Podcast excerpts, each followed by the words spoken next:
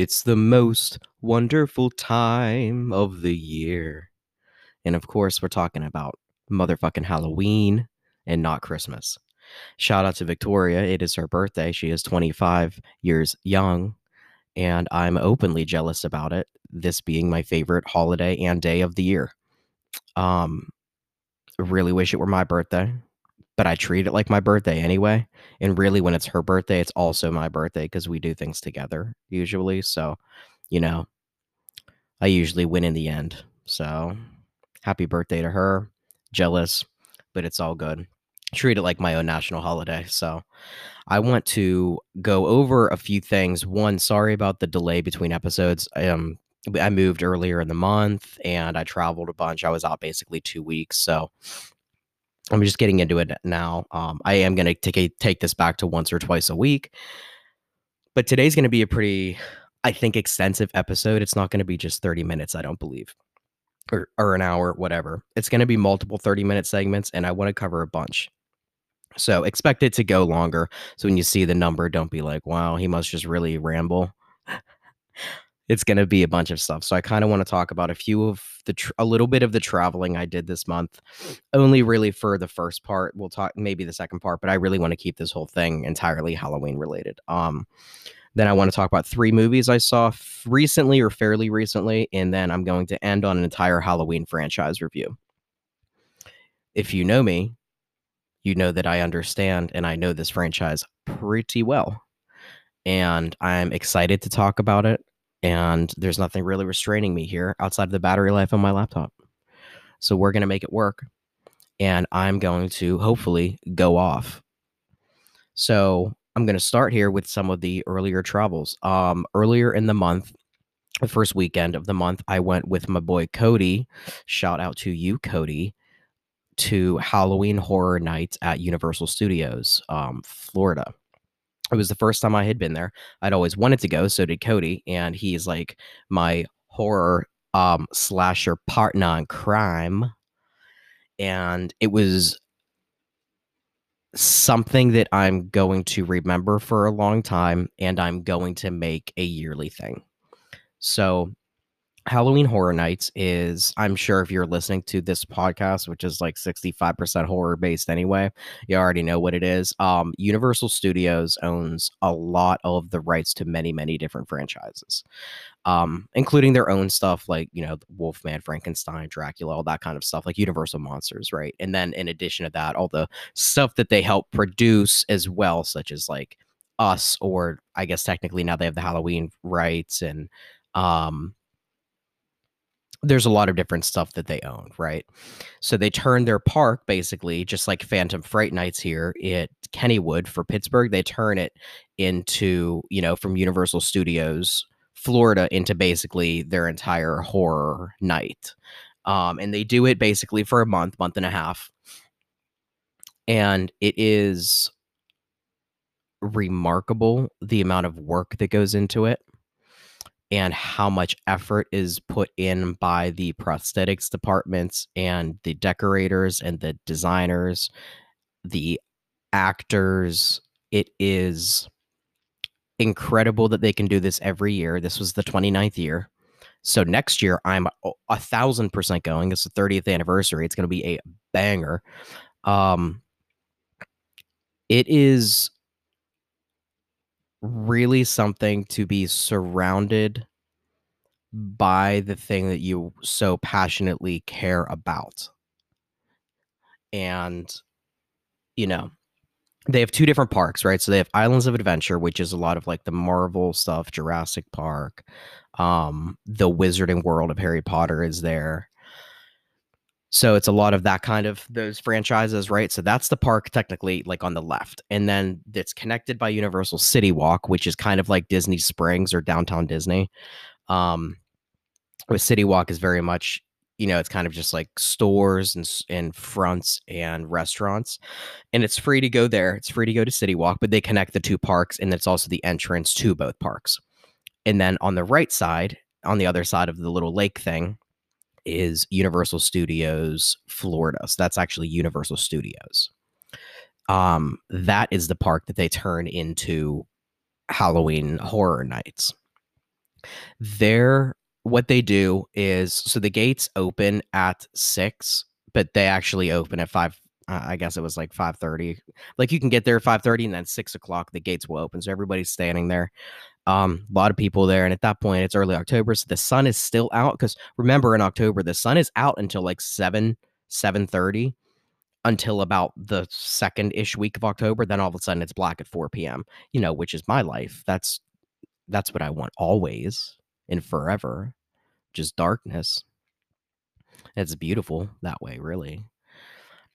So you're standing there in the Florida fucking heat, and it. I wish we could honestly move Universal to. I mean, Pittsburgh. That would be cool, but you know, I know why it's there, but it's just so goddamn hot.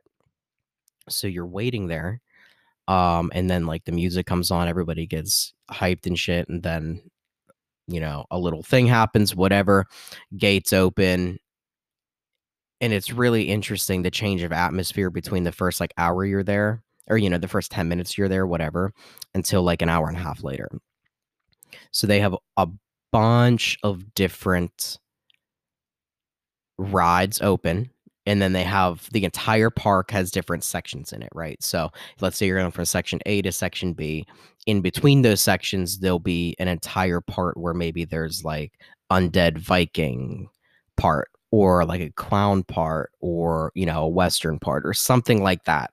Um and it really was amazing seeing just I mean truly the effort that went into not even just, you know, the the houses, but the things in between the houses, right?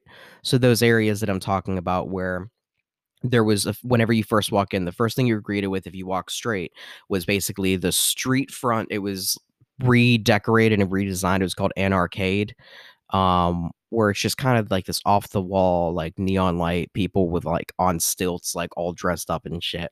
Um, with like arcade machines on the side. And it was really interesting because it's like it's just a really weird concept, right? Um, but how it's executed and um, you know, the actors that they have there for it. So when you walk in right off the bat, you're pretty much met by like the chainsaw people and then they end up trans basically transplanting themselves later into the park to other areas um, and there are a lot of them. Uh so there was an arcade there was a place with with this like three uh porta potty area but the porta potties weren't used for us it was like you know you'd go up to it and open it and like some dude would like run out or something like that you know in his full prosthetic like zombie makeup and shit um and it was it was really cool. Rob Zombie had a whole thing there, and of course, Rob Zombie's part had like, you know, minute, you know, women with very little dress on, um, lot of leather, a lot of fire, a lot of Rob Zombie, you know, black and death metal in the background.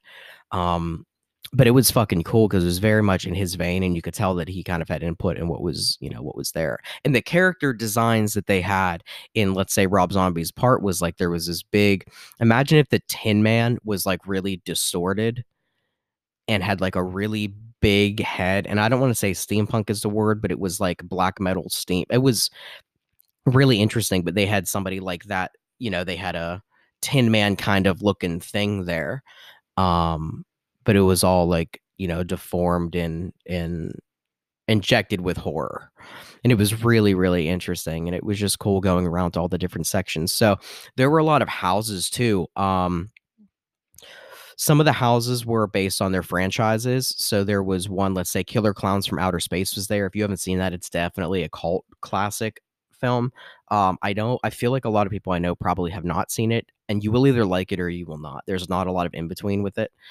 um, but it was a really well done house.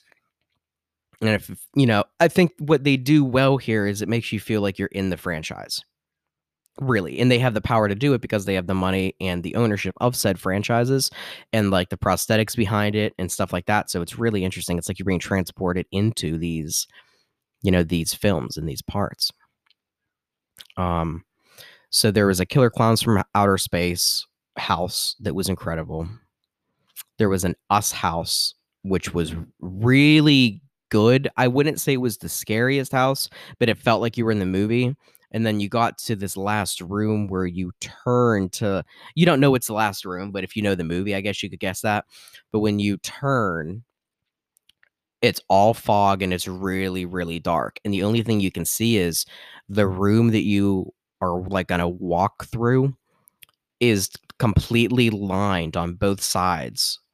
So surrounding you, but f- along the wall with either dummies and or actors all wearing like orange jumpsuits. So just like kind of from the movie, right? The end of the movie. Um, but you turn into the room and you think you're like going to get out of it and you turn into the room and you just see this r- very dark room with just enough light to see that there are just the walls which only have like six or seven feet between them so you have to walk between them are aligned with either real or fake people and i was not cool with that man. That was not okay universal um you know it was like heart attack city so us was cool. And um right next to us there was a yeti maze which was like uh you know just universal's own thing. It wasn't necessarily based on a franchise. It was just the yeti maze. And it was really cool because it was definitely a lot colder in there and it felt like you were in this you know you know winter alaskan like frontier or something like that or in the mountains where it's just white with busted up cabins and stuff like that and these big ass yetis all over the place. Uh that was very cool. That was underrated. And then right next to us was Stranger Things. So it went through the three um it went through the basically the three seasons and one of the last rooms was you basically walking through what would have been Starcourt Mall from season 3 with the Mind Flayer which was rad. It was so cool. It was really it was very large and you know you can look up like Mind Flayer season three so you can see what it looked like, like in Starcourt Mall. You just Google it. That's pretty much what it looked like. I would say that that's pretty much accurate to what it looked like in real life, and it was very cool how they did it and the amount of time that went into the Stranger Things. And that was by far the most popular maze, like without question, that was the most popular house. I don't think that's surprising. I think it was not the scariest house. It was cool without question. It was cool. Um, but it was for sure the and probably unsurprisingly the definitely the busiest house um the wait was without fast pass the wait was probably or express pass it was probably 70 minutes 75 80 minutes wait so it was a pretty long wait. Um other houses so they had a universal monsters house which was basically frank you know everything that they own so mask of the you know um what's it called? Um, what is the Broadway show with the guy with half a face? Well, they had Dracula, they had, you know, like the Mummy. There, they had the Wolfman, which was sick. Um, they had Swamp Thing, or you know, like a you know a Swamp Thing is a creature from the Black Lagoon, is what it was. Um, but it was just really, really cool, man. It was all in all the different sets in the house basically went through the different, you know, things. So you started off and it kind of went through um Creature from the Black Lagoon, and then it kind of went to um uh, Phantom of the Opera. It was kind of like a that situation. It was just really cool. And you go through the different things, Bell Tower here, um, Jekyll and Hyde thing here. Um, super cool and then there were a few other houses. So there was one, it was like a Spartan kind of based house that was neat. Um then there was a I forget what it was called, but it was kind of like uh it was called uh depths depths of fear and it was pretty much a house wherein like you were in this uh like science facility kind of and this creature kind of broke out, right? So that creature is throughout the throughout the house. Um, and it's that was very cool because there were a lot of water features in it, and it felt very much like this thing had escaped, right? So it was cool going through that. Then there was a graveyard one, which was the worst house. The subreddit for Halloween Horror Nights seems to disagree. Cody and I both thought it was a not. It wasn't even like a bad house. It was just like the graveyard one. I think it was because the other houses honestly were very good. So the graveyard one kind of felt like maybe phoned in is the word, but I don't know. You know, I would go through it again if I went back down but whenever we went the second night, we did not do that house in particular again. That was the one house that we didn't do again or, or for the first time, you know, because we had already done it the first night. So there was, I'm trying to think of the other houses. There were just so many. Um, the best house, the de- the best house, I think, period, was the House of a Thousand Corpses maze, which was based on Rob Zombie's film House of a Thousand Corpses. It was very accurate to the movie, to the film, and felt very much like Rob Zombie had designed the maze to go through. like it was like you were in the movie. And if you've seen House of a Thousand Corpses, it's very there are a lot of like quick cuts and a lot of like crazy like, you know, stretched guitar noises and like it's just funky, dude. House of a Thousand Corpses is very strange. And it was Rob Zombie's first like feature length movie. So he was kind of an amateur filmmaker at that point and he's admitted to it a few different times that he, you know, he learned a lot from the movie, but you can tell when you're watching it, it really was not an experienced person making it. Now, I think it's aged better than he gives it credit for, to be honest. Um, it's not as good as Devil's Rejects, and I have not yet seen um, what the hell is it called? Three from Hell. I've not seen Three from Hell, which is the end of the trilogy. Um, Devil's Rejects is a masterpiece. Three from Hell, I, I've heard is not as good as Devil's Rejects, but it's maybe better than House. I don't know. But the House of a Thousand Corpses maze was really something. And it was the whole time through it. Both times we did it twice. The first time it was the very first house we went to because it was the one we were most excited about. And we thought it was going to be the busiest. So when we got there, we did it, and there was still daylight and stuff like that. And we went through it, and Cody and I were both like, "What the fuck just happened?" Like the last six minutes of our lives were bizarre. It was so crazy, and it was. I'm, you know, I'm very rarely startled. It was just such a wild fucking ride through this very startling house, and I really hope they either do, can do something again next year or keep Rob Zombie around to do something related to his film because House of a Thousand Corpses was probably the best maze I've been through, period, anywhere for a horror house. Excuse me. It was so cool. And you can look up, you know, if you look up House of a Thousand Corpses, or you can find my Instagram or anything like that, you can see some of the pictures from it. But it starts with you basically going through Captain Spaulding's gas station, RIP Sid Haig, by the way. Um, man, what a guy. Captain Spaulding is a horror icon. Um, but it start you basically start through just like you do in House of a Thousand Corpses, the movie, where you start through Captain Spaulding's gas, you know, gas station and fried chicken. You know, it's a gas station. It serves the best fried chicken. Uh, and it's wild. It is so wild.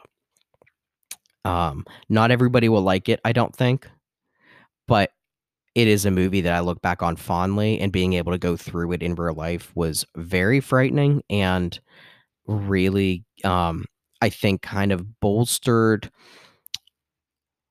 how I felt about the movie going into it, maybe. So I always kind of, you know, I always kind of liked House of a Thousand Corpses. Knew it wasn't really good, but it maybe holds a place in my heart because it's it is wild at times. And there's a lot of stuff in it that I think is done very well, and um, going through the real thing kind of made me appreciate a little bit more, I think, what Rob Zombie was able to do in his first movie. Right. There was just a lot of stuff that I probably could have, you know, that I would have maybe recommended changing in the movie. But for what it is, I think it's an absolute cult classic. And having, you know, Universal make a house entirely based on his film was really something. And Corey, or I'm sorry, Corey, Cody and I both really, really liked it. It was incredible. It was the best house for sure, without question. It was the best house, in our opinion. Um, the food was very good at Halloween Horror Nights. So they had elotes, which is just Mexican street corn, um, which is basically just like a I mean, Victoria can describe it to you, but it's basically like a, a salty corn with like like this Mexican butter on it, and like it. I mean, it's it's something. There's like peppercorn flakes on it and shit. It's fucking so good. It's so good.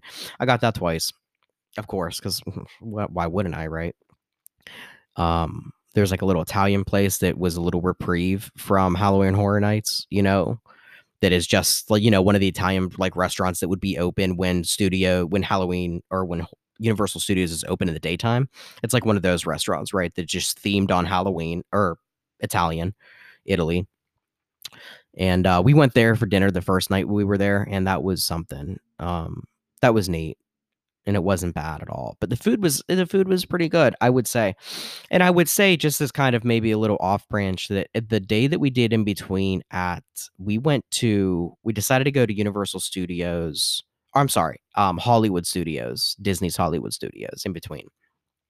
So we did the first night was Universal Horror Nights, the second night day was Hollywood Studios, Disney, and then the third night we went back to Universal for Horror Nights again. But we did the Express Pass the second night um, at Universal. And let me tell you, the Express Pass is $129. The ticket itself is only $86. It's more to skip lines than it is to actually go to the park. It is worth every cent, and I would pay for it twice over. So when I go again next year, without question, the Express Pass is going to be a part of my life again. You get to skip basically through all of the lines. And if most you wait 10, 10 minutes on th- something that otherwise would be an 85 minute wait. But usually we just walked right in. Oh, $130 was a, a steal on it. Incredible. Absolutely worth it. Um, but that second day when we went to Hollywood Studios, there was a lot of cool stuff at Hollywood Studios, like the Toy Story part of the park was really rad, and the um the new Star Wars, the whole Star Wars part they put on was fucking crazy. Um, it was really detailed and it was very interesting, and they had a lot of cool stuff going on.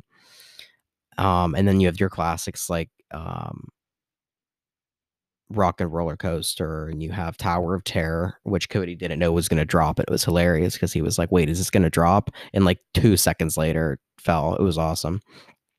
But I would say that I don't know if something had maybe changed because I haven't been to Disney in so long. If you if you gave me $200 and said you can use this $200 to go to Hollywood Studios slash Disney or Universal, I'm going to Universal maybe 10 out of 10 times. I don't know if something changed and it's just that now, you know, Universal has more to offer as an adult um, I should also add as well that Universal, the the Harry Potter stuff, because I know some people are really interested in it. The Harry Potter stuff's broken up into the two parts. So Islands of Adventure, which was not open for Horror Nights, has the Wizarding World, which is the castle and stuff like that, right? Um, and like the dragon roller coaster. The other part at Universal Studios has Diagon Alley, and it has like the bank and the ride in the bank, which is basically like a roller coaster 3D thing or 4D experience, which is rare, you know, very very cool. And again, I'm not a huge Harry Potter fan. I actually like the I actually like the films, and I know a decent bit about the lore. I just don't, you know, I don't really fuck with it all that hard. Um, but that was really cool. I mean, the Harry Potter stuff was very, very well done, and it was one of the, I think, one of the best parts of the park. Actually, if I went back, that I would go there for sure. Like it's one of the first things to do. Um, and the butter beer, which was very good, which was here. I'll I'll save all of you guys the trip to Universal. Go to Giant Eagle or Target and buy yourself IBC cream soda. That's what it is That's what butterbeer is. It's straight up cream soda in a beer mug. That's you're welcome. I just, you know, I just saved you thirteen hundred dollars, so you know you can pay me back later. Um, but it was really good. But yeah, like I was saying, that express pass was worth, I mean, every bit. But I, I do think now, um, I'd like to go to Epcot again because that is my favorite Disney park. I probably, after going to Hollywood Studios, I think, you know, thinking back in retrospect, I probably like Epcot maybe the most. But Epcot's Epcot is very much just a walking around, um, kind of looking at things park. They have stuff to do. Obviously, it's the prettiest of the Disney parks, I think. Hollywood Studios is a lot smaller than I remember. Um, and there's a lot of like character meet and greet and shit like that, which I don't care about, right? So Epcot might be the move if I go back into the future. Get it back to the future. Oh, got him. Uh, but I, I, you know, I think Epcot is probably the move for Disney, and in the future, or when I go back again to Orlando, which again I would like to make this an every year thing for Universal's Horror Nights. Um, honestly, I might just skip Disney entirely. I'm not sure. Maybe I'll do like I did this time and do three days: the first day, second day, third day. Um, and I would go to Universal twice for sure. I would do Horror Nights. I think. Well, gosh, I don't know about that actually because I don't want to pay for the Express Pass twice for two nights. You know, I don't know. I'll think about this next year, but that middle day, maybe I would do Epcot I think that might be the park that I would do if I had to pick between the Disney parks again. Definitely not Animal Kingdom, dude. Animal Kingdom sucks. That's the park you go to. And it's like, it's been a running joke for a long time, but it's really not a joke. Like everyone does it. You don't go to Animal Kingdom all day. You for sure go in the morning and then you're done in three hours because you did Expedition Everest 12 times and that's all you went there to do. You can look at animals, but you don't, you didn't go to Disney to pay for a zoo, you know? So maybe I'm a little unfair about it, but I really feel like Animal Kingdom's for sure the park that you're like, eh, eh, you know, maybe maybe skip this today, mom. You know, I can say that because that's how my mom felt too. I think whenever we used to go to when we used to go to Disney as a as a family unit, that was always the uh the one park that we'd get through done. You know, we get through very very quickly we were done the rest of the day, so we have to go to Disney Springs instead. And I don't really do the water parks like anymore. I'm not really a fan of like water anymore. If that if that happens to you with age, I don't really know. I used to like water parks, and now I'm kind of like, you know, I'd rather not float in, you know, Timmy's feces. And maybe some people want to, and I don't. I don't think so. I know I definitely don't. I'm not really into that, and I don't. You know, I don't want to slide down and you know, tear my back up if there's no water on one of the slides or something. You don't know. Craziness happens at those parks. But I'm not really interested in water parks anymore. So I don't know. But I would say if you are a fan of horror and you can put aside a cheap plane ticket to Orlando for like Southwest or something like that, I mean seriously, if you can put if you can put aside a few bucks, right, and go to Halloween Horror Nights, I'm telling you, it is fucking great. It is so cool to see how much effort and time is put into this shit. And I feel treated to have been able to go. I think Cody and I kind of both feel that way in that there's just so much to look at and see and and appreciate that it almost it feels like while you're there you think if you're a fan of not even necessarily just horror if you're a fan of people putting time and passion into something and then being at this thing and being like, wow, yeah, this is a huge tourist trap, which it is. But you see how much Universal and the people that work on this for a month and a half, like all year, they prep for this one month and a half, right? And whenever you get to see it, I think you really appreciate it for what it is.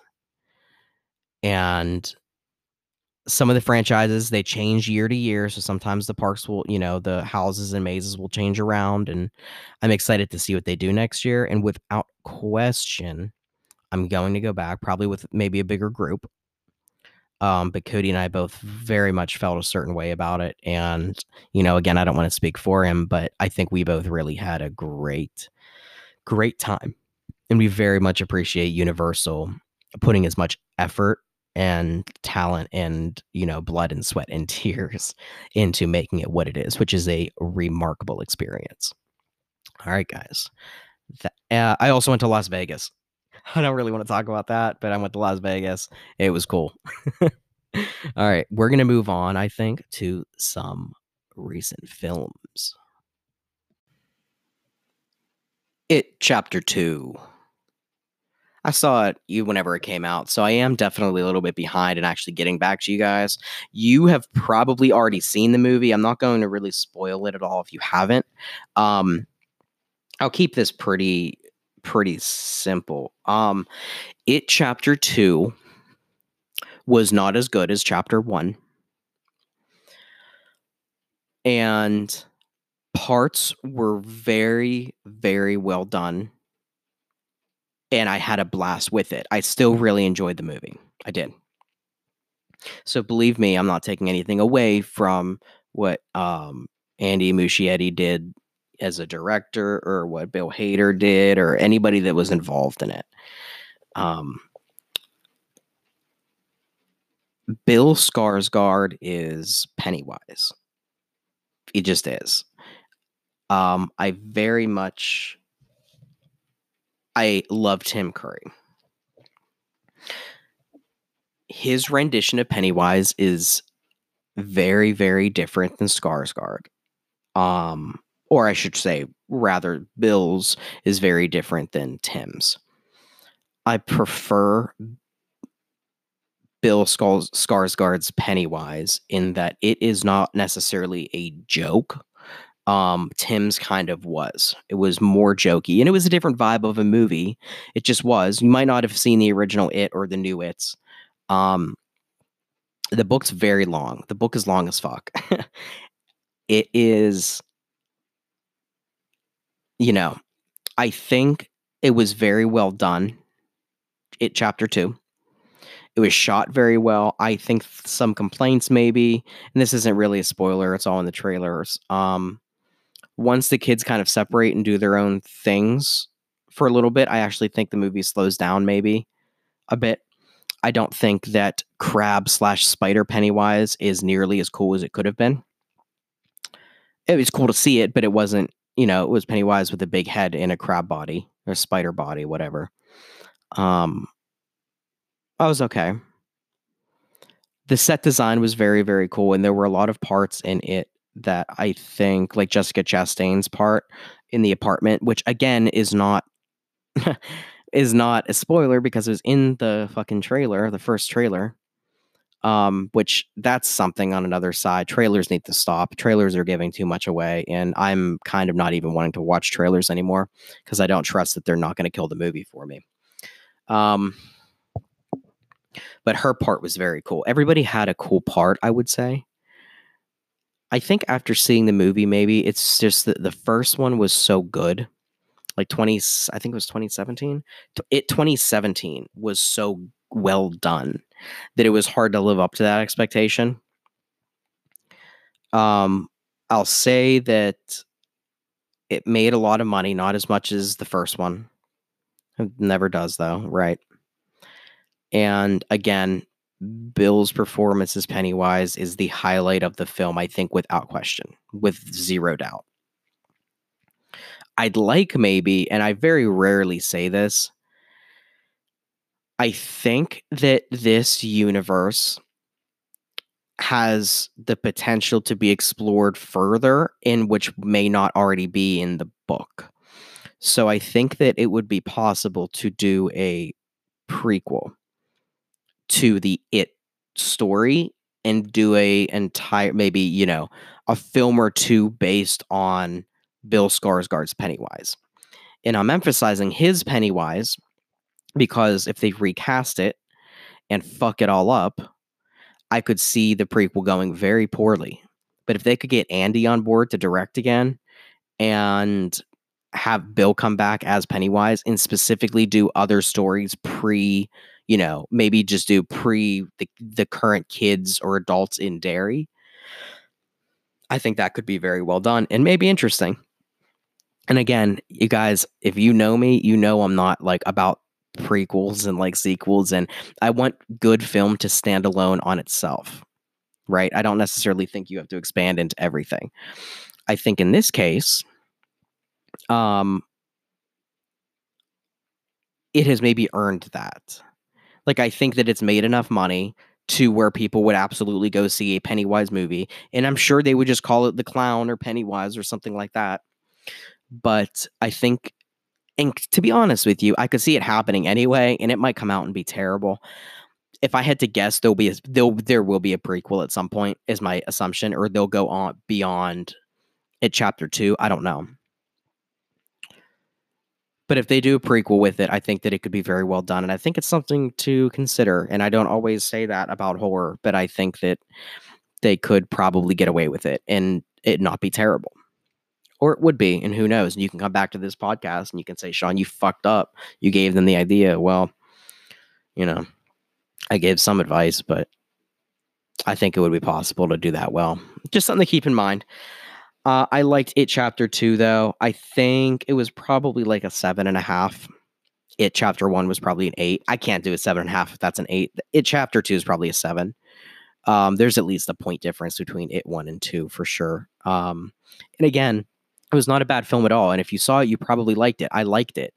It was just not the first one. And when your expectations, sorry guys, it's also raining very heavy. You might be able to hear it in the background, but what can I do, right? Can't stop it. I'll put a tarp over my house, maybe. Um, so it chapter two, good, probably a seven. I would say seven. Um, now, around the same time, I also saw Scary Stories to Tell in the Dark, which are based on the books. And I read the books growing up uh, many, many times, probably upwards of 50 times each. Um, it was interesting seeing the film was, is okay. You know, it was I. It was like a six. Yeah, it was like a six probably but it was interesting because the best part of the of the movie i think were actually the character designs from what i remember in the book um so like the monster designs were very interesting and it was cool seeing it kind of come to life um i don't know if i'll buy the movie i think it's available now i don't know if i would buy the movie i would probably watch it again and again, it was one of those things where it's a PG 13 horror movie coming out in September. Look, it wasn't going to win an award.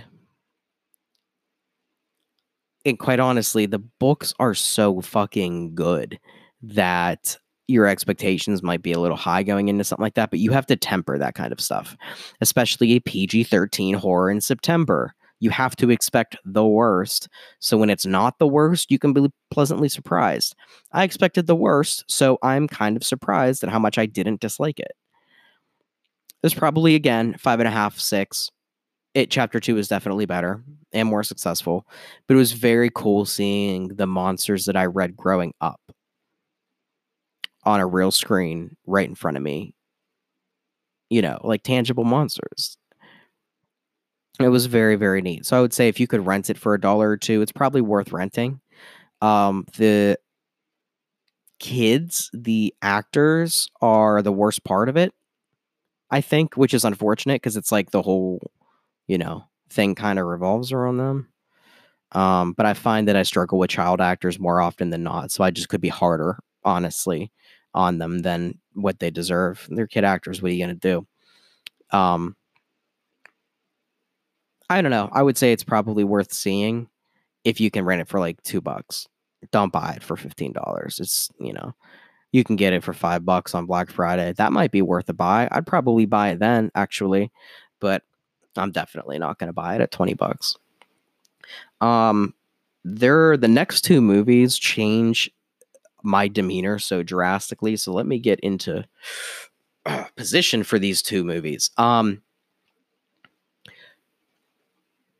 Joker was an experience it, of which I felt like I didn't, I haven't had since I saw Mad Max Fury Road. In that I was sitting there thinking to myself while I was watching Joker, this will go down as one of my favorite movies uh, period of all time. It's probably sitting in top 10 right now, maybe top 5.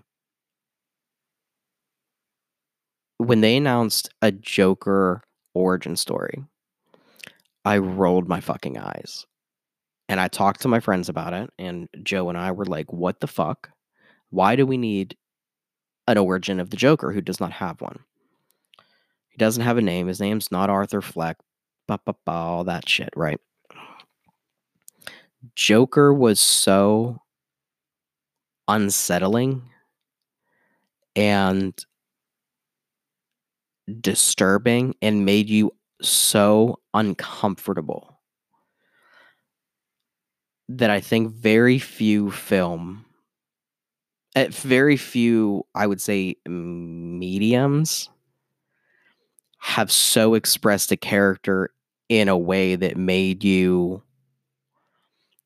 understand, maybe empathize, and absolutely I don't think hates the word, but the disgust that you could have for a character.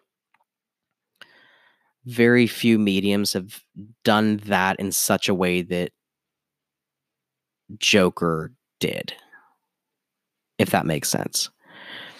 Joaquin Phoenix will win an Oscar, or he'll be nominated, should win. Um,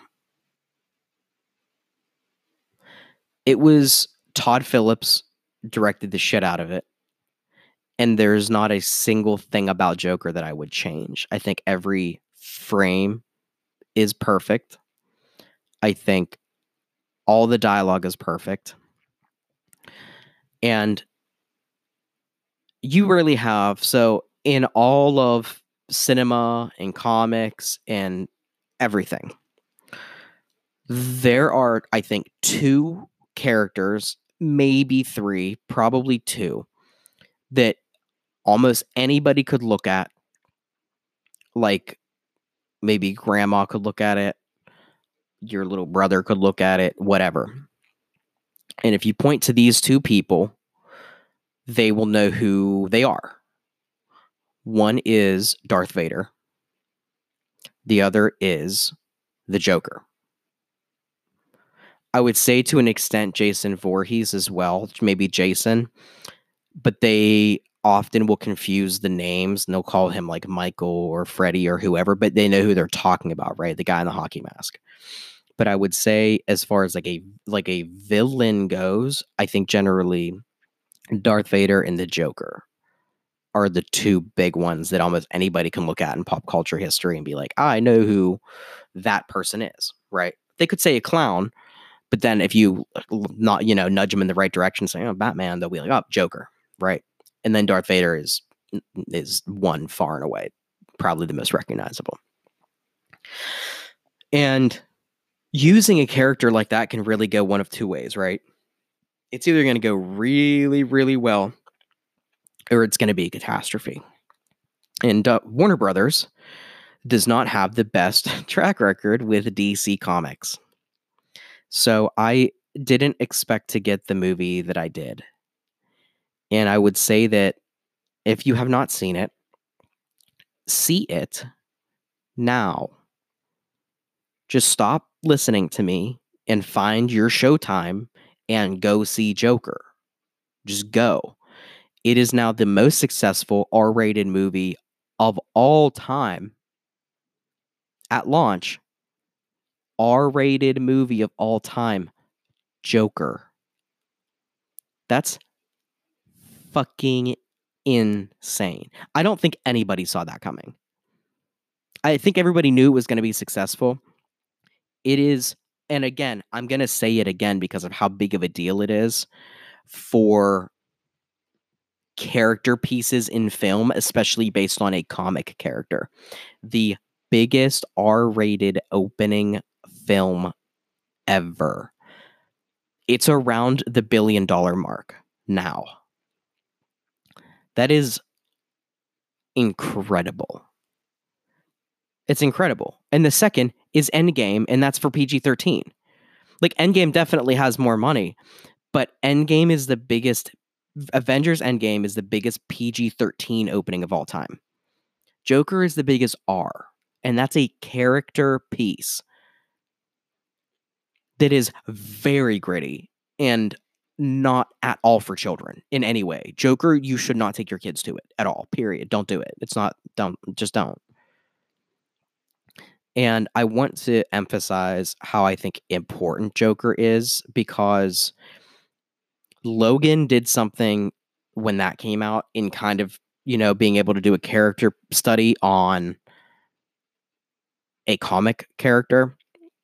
And then Deadpool kind of did the same thing ish in a more jokey way. And Joker basically took that to a level with one of the most iconic characters of all time, with one of the best actors, period. Period. And again, I'm telling you, he's either going to win or he will be nominated for Joker. Joaquin is going to get one of the two. Um, it was something that I just cannot emphasize enough. It was just incredible. You need to see Joker. You just need to see it. And I don't know really what else to say about it. The move the music was superb and it was a perfect film. It was perfect. And towards the end, I'm not going to spoil this for anybody. Towards the end, I got chills in a way that I hadn't in a long time in a movie because it was like my childhood was coming together. Like I grew up on Batman and DC and seeing one of my favorite characters become one of my favorite characters in this beautifully directed piece of art in front of my eyeballs was something that I'm not going to forget for a while. And I saw it at Universal with Cody. Um, and I walked out of the theater and I told him that it will go in as uh, when we walked out of the theater, I said it's going to be one of my favorite movies. It's just it's going to be, and I know it's going to be, and it is going to be a day one purchase for me. And I cannot emphasize to you enough that if you have not seen Joker, to go and see it. Um, I'm going to follow that up with another film that was absolutely wild as fuck. It was wild. The Lighthouse by Robert Eggers. It stars Willem Dafoe and Robert Pattinson. You remember the guy from Twilight who is actually going to be Batman now and the Batman and David Reeves. Actually, what's his name? I think it's David Reeves. The Batman. Reeves. Matt Reeves. Matt Reeves Batman in like 2021. Um, Robert Pattinson is Batman now, by the way, in case you guys didn't know. The Lighthouse is another A24 movie. A24 being the distribution company that has been putting out gold over the last five years. Um, I mean, just a incredible film after incredible film, just over and over and over again. And The Lighthouse is the follow up to Robert Eggers' first movie, The Witch, which is tattooed onto my body. The Lighthouse is so wild. I just don't even know how to describe it. It's all black and white. And it is currently has a 92% on Rotten Tomatoes. It is so strange and very minimal music, but there's a score there. Without question, there's a score there, and it's very, very good. Um, but Willem Dafoe and Robert Pattinson obliterated this movie. It is so good. Um, it's funny because I was thinking about 2019 and I was like, in this one year, The Lighthouse and the Joker, if they would have come out in two separate years, like one, you know, 2019, 2020, let's say they came out one year, one year. These both would have probably been the best movies of their years. And we got The Lighthouse and The Joker within like a month and a half of each other. Like, I don't understand. You know, some of you guys, I know that you were like maybe movie fans or, you know, like my neighbors are like legitimate, like they work in film. And you need to recognize that like this year, 2019 was a hitter of a year for film. Like Joker by itself was an enormous movie. Toy Story 4 came out this year. Star Wars The Rise of Skywalker comes out in December. Endgame came out. A new Terminator is coming out. Uh, Once Upon a Time in Hollywood came out. It Chapter 2 came out. The Lion King came out. Ad Astra came out. Um, Midsommar, Midsommar fucking came out. Midsommar came out. My God. Like this was John Wick Chapter 3 came out. The Lighthouse came out. Um, Knives Out is coming out, which looks very good actually. Knives Out looks excellent. Um, A Beautiful Day in the Neighborhood came out. Doctor Sleep is coming out. Um, this was a destructive year for film. Like the amount that came out this year and how often it was good or great. And then there's another tier which is magnificent. And we had a few of those films this year. The Lighthouse was one that I am going to watch many, many times again. I'm going to buy it day one. And it makes me so excited for Robert Eggers' future film kind of um what's on his plate, right? So Nosferatu has been up in the air for him for a while. And the studio basically needs to greenlight it and shit like that. Excuse me. But that's on his plate at some point. Um I th- believe his next film he just didn't ask me anything on Reddit the other day, and I believe his next film is not a horror movie. I don't remember what it is. I don't believe it's a horror movie though. Um, but listen to me. The Lighthouse was it's so different and so beautifully shot that this was worth the price of admission 10 times over. I would have paid like $50 to see this. If somebody came to me tomorrow and was like, Would you pay more money to see this movie a second time? I would. Uh, Victoria and I both loved it. And we've been quoting it since it came out. And if you have the time, I'm recommend I'm both listen, I'm both recommending and kind of advising, kind of trying to tell you, you need to go and see The Joker and you need to go and see Lighthouse, The Lighthouse. Let me rephrase that. It's not The Joker. It's go and see Joker and go and see The Lighthouse. Those are the two that you need to see right now. I can't stress it enough. They're that important and culturally significant. And I think a, a cool part of it is maybe that I didn't get to grow up in a time where, like, I didn't get to see Jaws in theater. I didn't get to see The Exorcist in theater. I didn't get to see Mad the original Mad Max in theater. I didn't get to see Planet of the Apes in theater, right? There were a lot of movies that I didn't get to see it they it when it came out like Wayne's World. I didn't get to see that in theater that are culturally significant films. Joker and The Lighthouse will be culturally significant films. Midsommar, same. Us, same. There's a lot of movie, there are a lot of films coming out, a lot by A24 that are significant in ways that will transcend you and your popcorn and your Coke.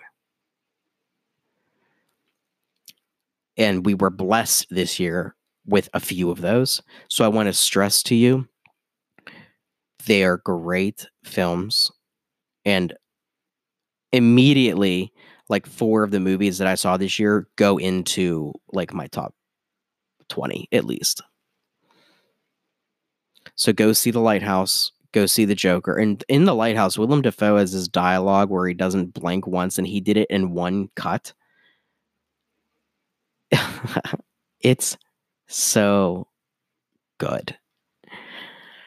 So I'm telling you guys, man, you gotta, you gotta, you gotta see this shit for sure, without question.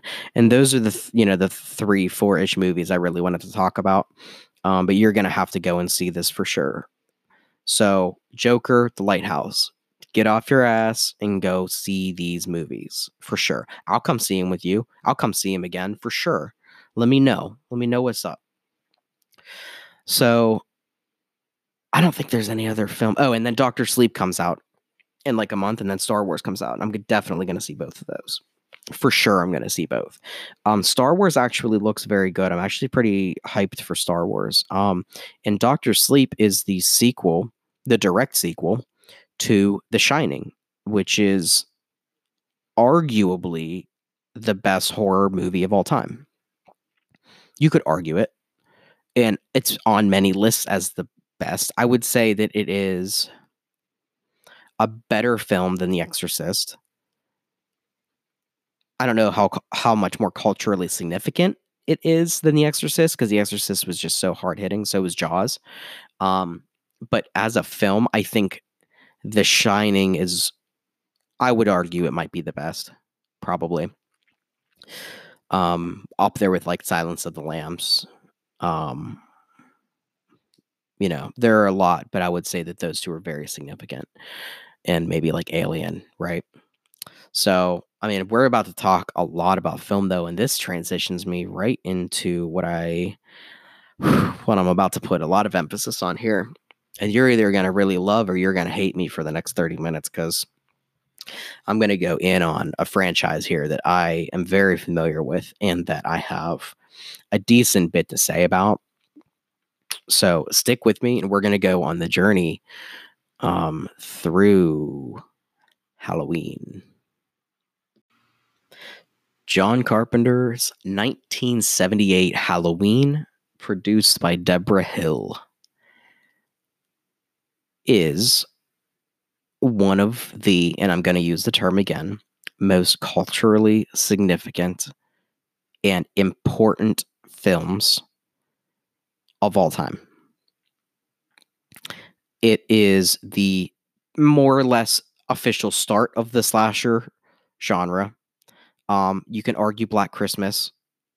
I would say that Black Christmas was the first for sure, but it was,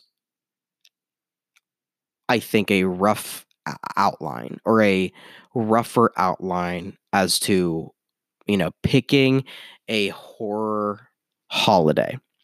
Black Christmas chose obviously Christmas, and it was an influence on John Carpenter's decision to make and you know create Halloween. But this is what Halloween did. When Jaws came out,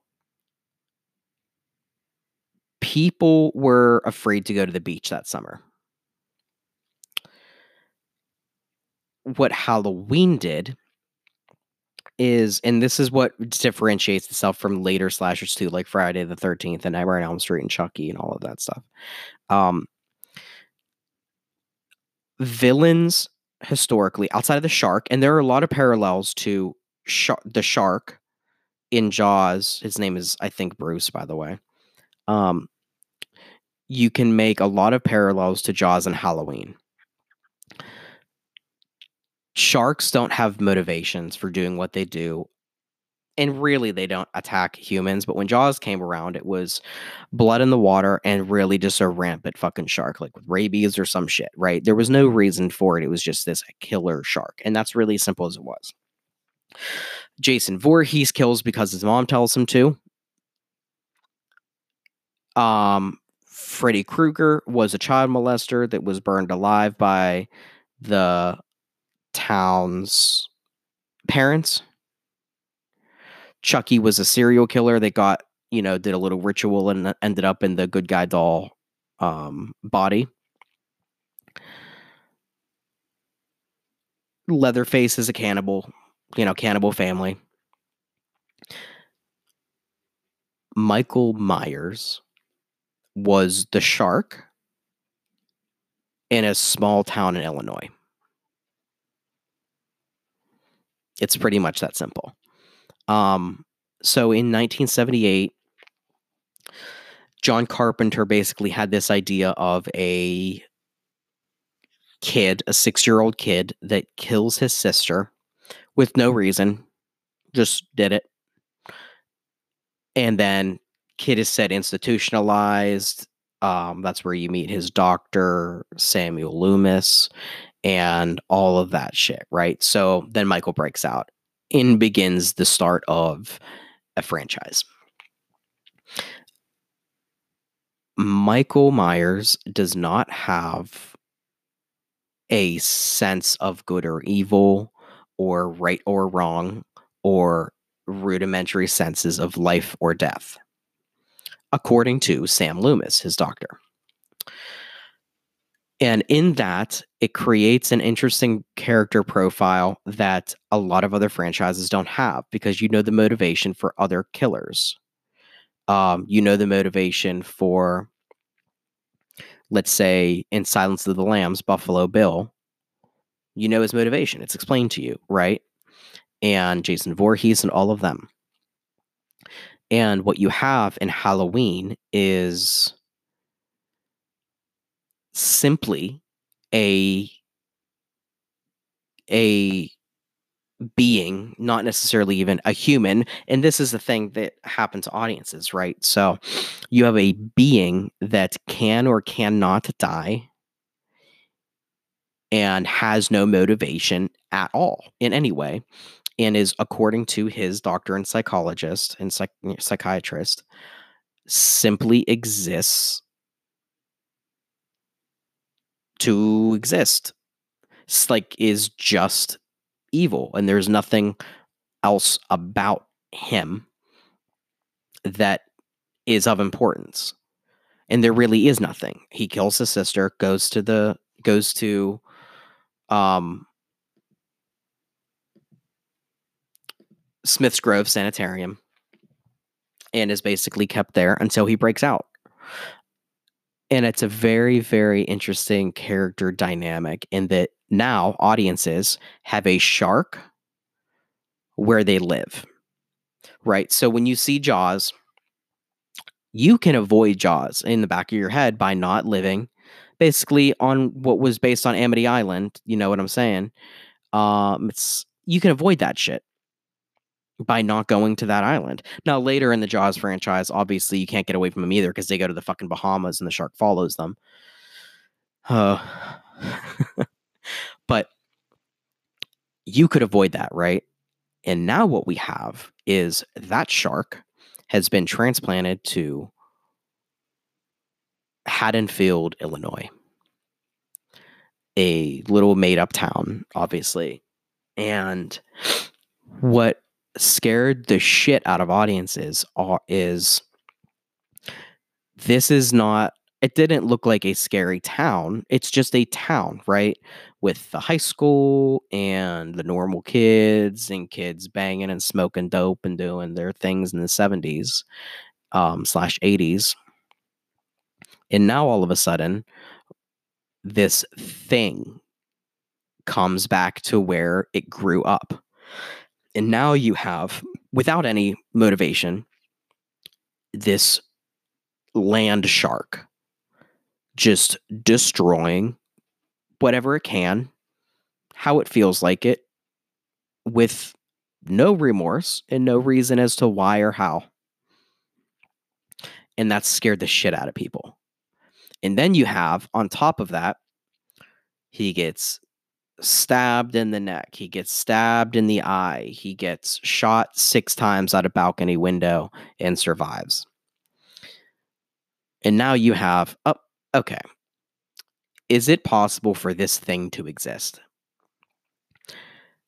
Like, megalodons existed for a fucking long time in the ocean. I don't know why that thing existed, right? It's just this big ass shark that eats fucking boats and shit. Why does that need to exist? That sucks, but that was a real thing, like in real life. So, can this thing exist and walk amongst us, and you have no fucking clue who it is, you know, or who they are? But one day, that person's just like, yeah, you know, today's the day I'm just gonna butcher my uncle. And there's not really a reason. It's just what it is. And that scared the fuck out of people. So in 78, when Halloween came around, you had John Carpenter with a very, very simple soundtrack that he made on his own. They found a Captain Kirk mask and painted it white, spray painted it white. That's all the Michael Myers mask is.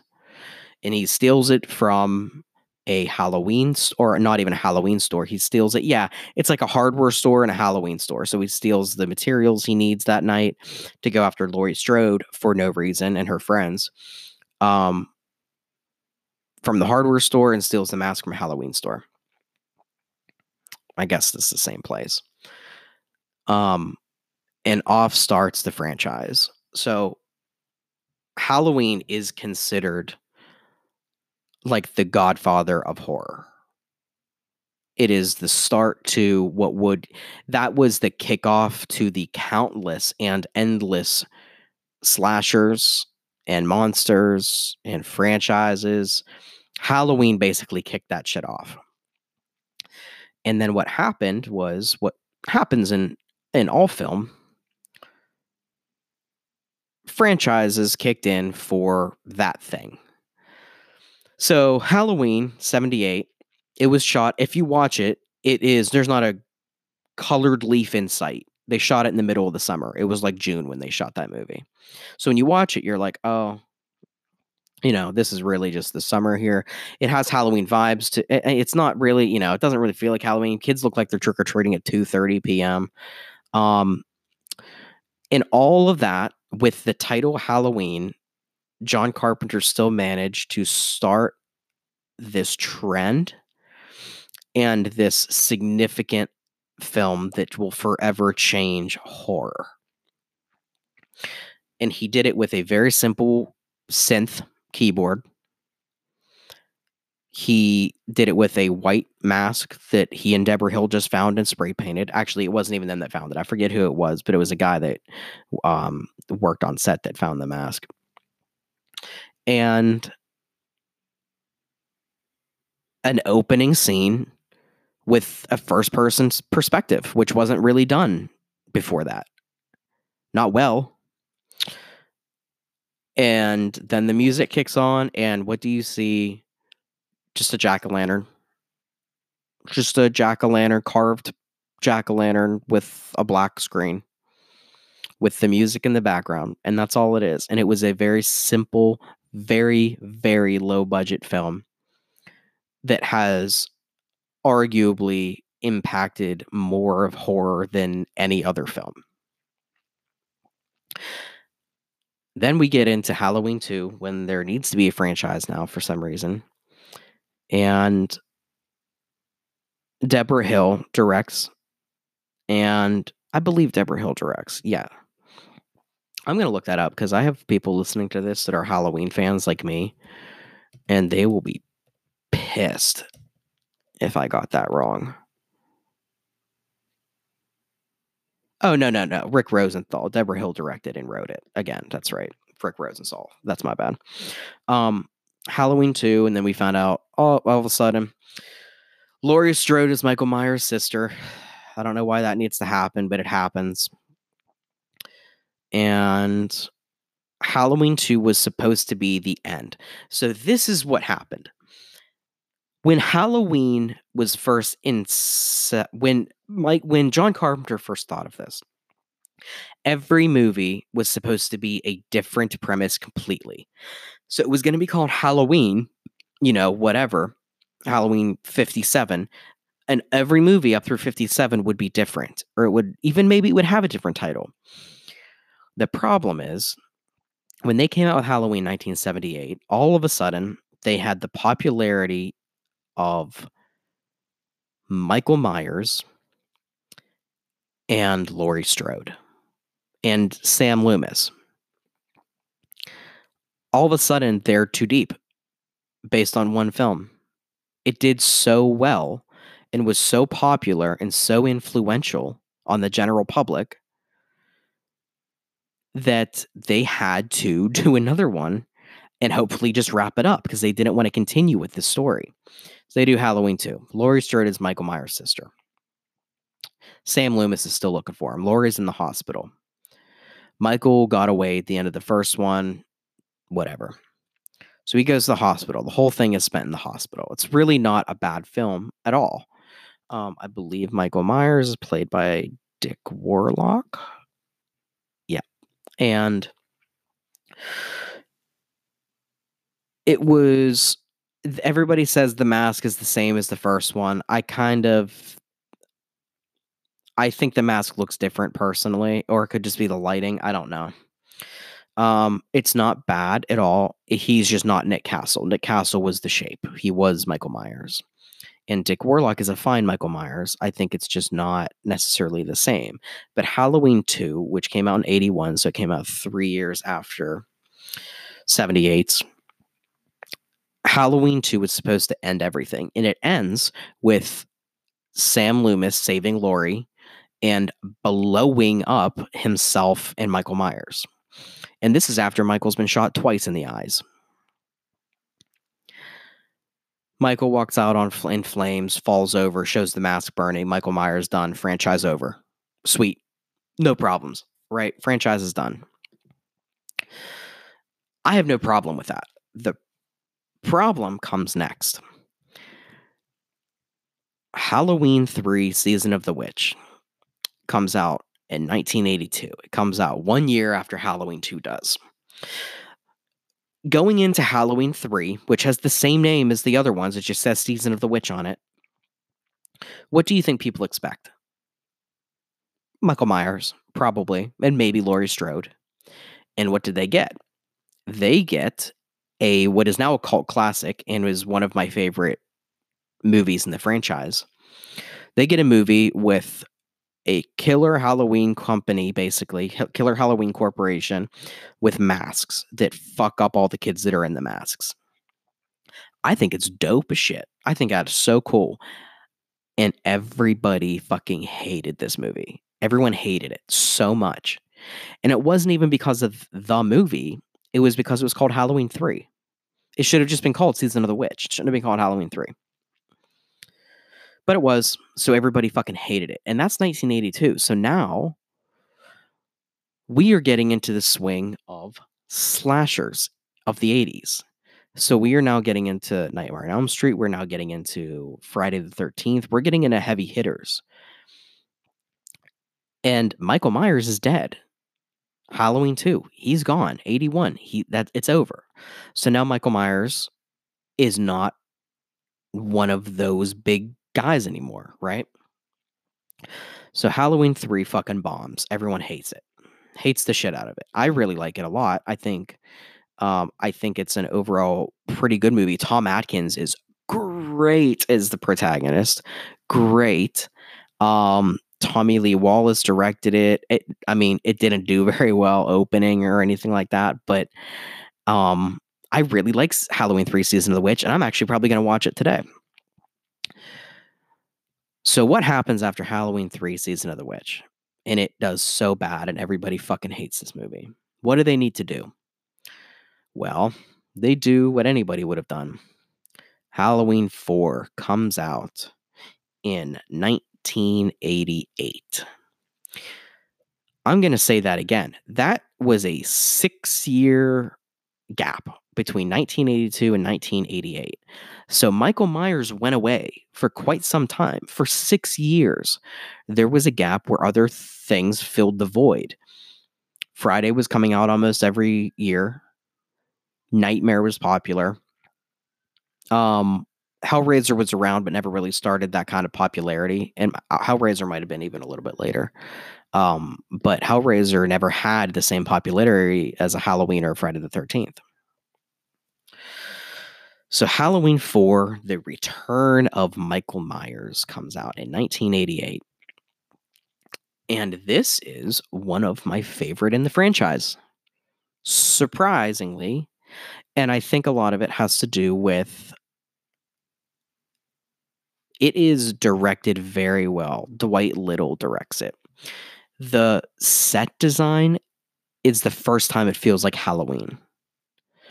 Um, the opening sequence is very eerie and uneasy, and there's just a drone in the background, you know. Um, but it's showing this farm and it's panning around all the different kind of Halloween decorations, but it's very out there. It's not, you know, a popular, it's just it's a farm.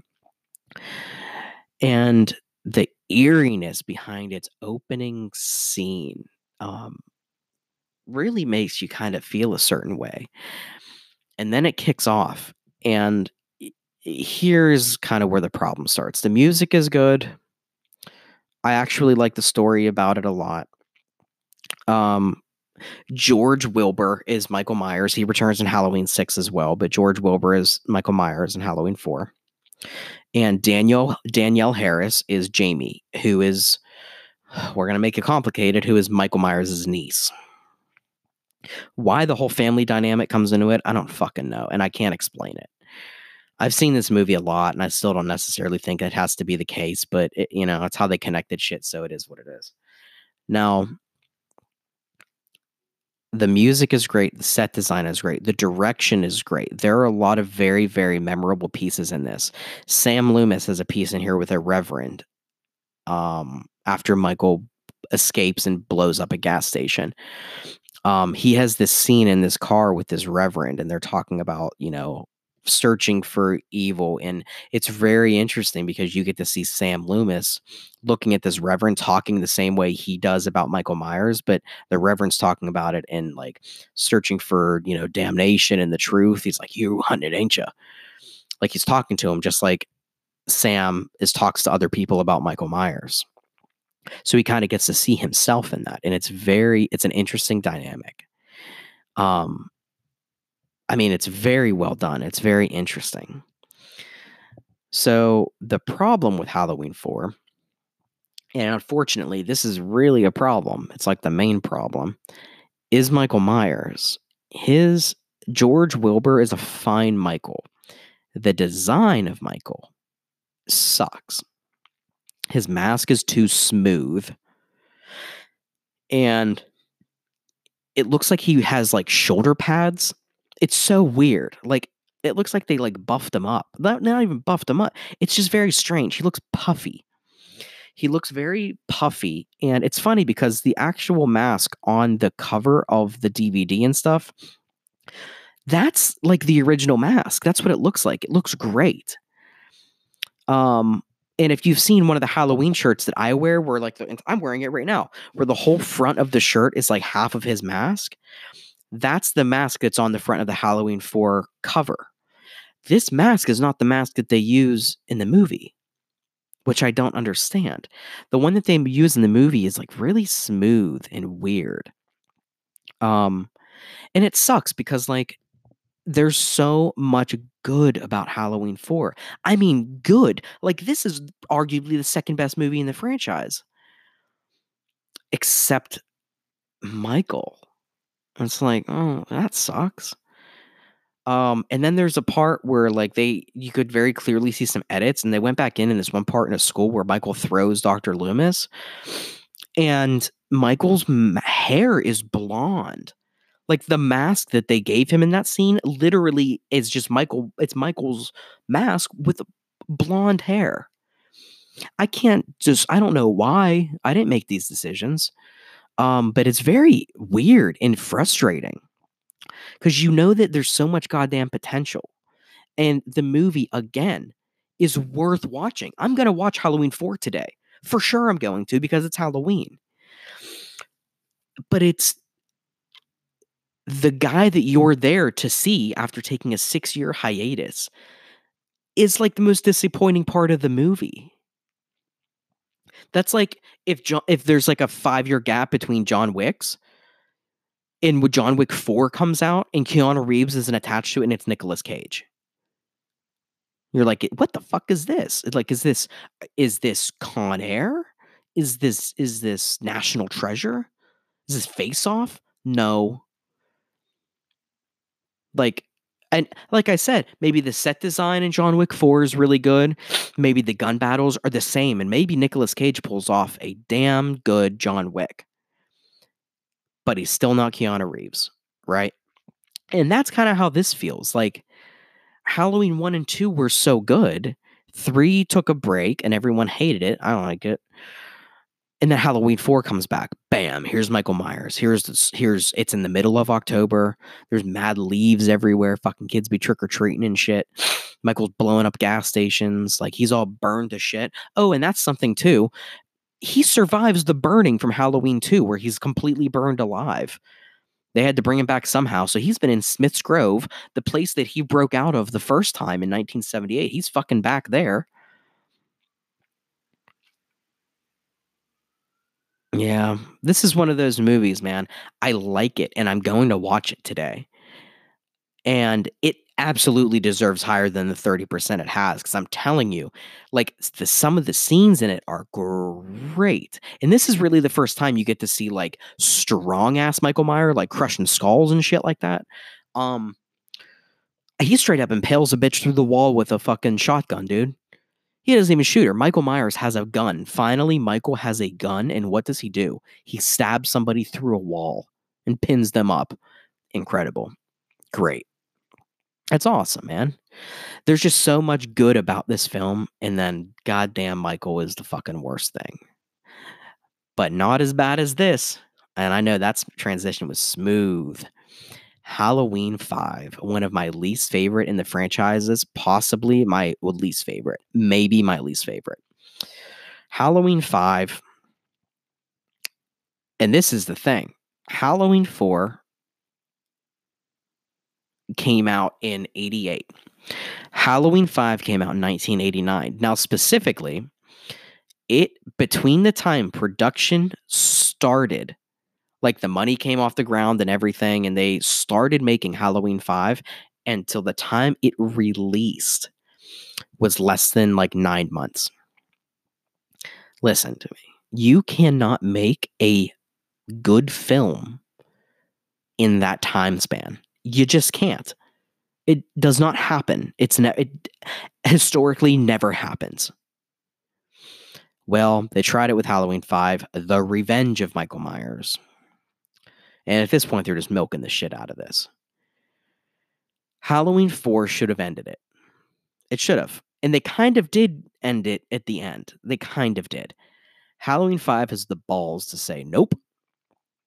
Nope. It didn't it didn't happen the way you thought it did. Okay. And now there's like Michael Myers, who's now played by Don Shanks, who never gets the Michael Myers walk or the knife thing right. He's always holding the knife. It's so funny. If you think I'm making this up, Google Halloween 5. And in the images that Google shows you, two of them are Michael standing there holding a knife like up by his neck. He's never done this before. He doesn't just creep around holding his knife up by next to his ears it's so weird and frustrating. The mask is not anywhere remotely close to the other masks. It's it's it's not it doesn't at all look like it. And it's I think one of the lazy it's definitely one of the laziest of the franchise. It's pro- it might be the laziest actually. Um Halloween 5 is basically about Michael Myers has this tele telepathic connection with his niece Jamie, who's still alive. Surprise, and not a spoiler because it's a franchise now. Um, Danielle Harris is still around trying to keep this shit afloat, and she's a young child actor, so good for her. Loomis is fucking crazy in this. Um, and it is just the music sucks. The set design sucks. Um, the Myers house is like this big purple looking house, like a purple or a blue house. Like it doesn't even remotely look like the original house, like not even close. It's just so fucking disappointing. And Michael looks weird. And there's a scene at the end ish where Michael's in his room and takes off his mask and cries. Like it shows tears coming out of his eyes to his niece dude. Okay. So we went from a a shark on land with no motivation for doing what it does to Halloween 5 where Don Shanks is now crying to his niece in the attic of a house that is not the Myers house with a coffin in the attic which again which in the attic which is not in the right house. And he's crying. I'm like dude what the fuck am i watching? Dude and you know how this ends? I don't even think this is a spoiler. This is so stupid. If you haven't seen this by now i'm gonna ruin this. This is so dumb. At the end he gets Michael Myers gets tricked and gets like a ch- big heavy chain link thing fall from the ceiling. And what does Donald Pleasence do? What does Sam Loomis do to incapacitate Michael? Do you think he uses the gun in his hand? No. He gets a plank of wood. In I mean, and at this point, Sam Loomis, I mean, this man is like 400 years old. He's standing there beating the hell out of Michael with this big wooden plank. This old man is just hitting this mass murder. And it's so bad. It's so embarrassing. Like this is you this is pretty much when the franchise like fell apart. Halloween 5 I think is like just maybe the worst part of the franchise. And they kill off one of the main characters from Halloween 4. So you're watching Halloween 4 like, wow, they're doing a good job escaping all that. Wow, they survived everything. Halloween 5, they kill the bitch in the first 25 minutes. You're like, what? Yeah, it's crazy, dude. And I don't really want to talk about Halloween 5 anymore. It bums me out. So we're going to move on to Halloween 6 right now. Halloween 6. Oh, here we go. You thought this shit went off the rails on Halloween 5. Oh my God. Halloween, the curse of Michael Myers. Okay. All right. So here's the thing about Halloween 6 now. Halloween 6, George Wilbur is back as Michael Myers. The mask is still stupid. It looks like clay, but it's better, I guess, than the Halloween 5 mask. I think it looks scarier. Let me put it that way. I think it looks scarier in this movie than Halloween 5, for sure. And I think he looks better than Halloween 4. Um, this movie makes no fucking sense. So this is this is how you have to enjoy this movie. I actually like watching Halloween 6 because it's entertaining as hell. How the curse of Michael Myers is so entertaining. If big if you accept it as just a slasher and you can throw out the story that they're trying to push. The story in Halloween 5 and 6 is dog shit. It's so bad. And Halloween 6 makes so little sense. It's actually, if you're going into this watching it for the story, you will hate this movie so much. If you want to go into this and you just want to see Michael Myers destroy everybody, it's pretty fun. I think you can have a lot of fun with it. Um, so the story is just an abomination. It's so bad. And this is Paul Rudd's first feature length movie as Tommy Doyle. So in the first movie, Tommy Doyle is the kid that Laurie Strode is babysitting. Halloween 6, Tommy Doyle is a full grown man who lives across the street and is Paul Rudd who has like studied Michael this whole this whole time. Now apparently there is this there's a cult involved now that's kind of introduced to Halloween 5 with the man in black. And it's kind of described in Halloween 6. I mean, it is described in Halloween 6. Not well, mind you. It doesn't make any sense. Um, and it's very hard to follow. But basically, Michael has this curse where he needs to. So preface this with Michael is no longer just a killing machine for no reason. He's no longer the land shark. Now, he is a part of this tool used by this cult to kill the members of his family because if they if he doesn't this curse will be passed down through his generation or to another family and continue on and bring plague and death to everybody. I think that's honestly and not even jokingly, I think that's the best way that I can describe that. And I know that it sounded really choppy and uncertain. And I let me tell you, I've seen I have seen Halloween, the curse of Michael Myers, probably 30 times, maybe more. And I'm talking both this and the director's cut. There are two different versions. And that is the best way that I can describe that. So Michael Myers has to do this. He's basically a tool of this cult. Um it is a bloody movie and it feels like Halloween for sure. Like it looked the aesthetic absolutely feels cold and eerie. Um right up there with Halloween 4. How that makes you feel and uncertain. And I the cinematography is very good. Um, again, Michael Myers, he gained a little bit of weight in this. Um, Chubby Myers gained some weight in this.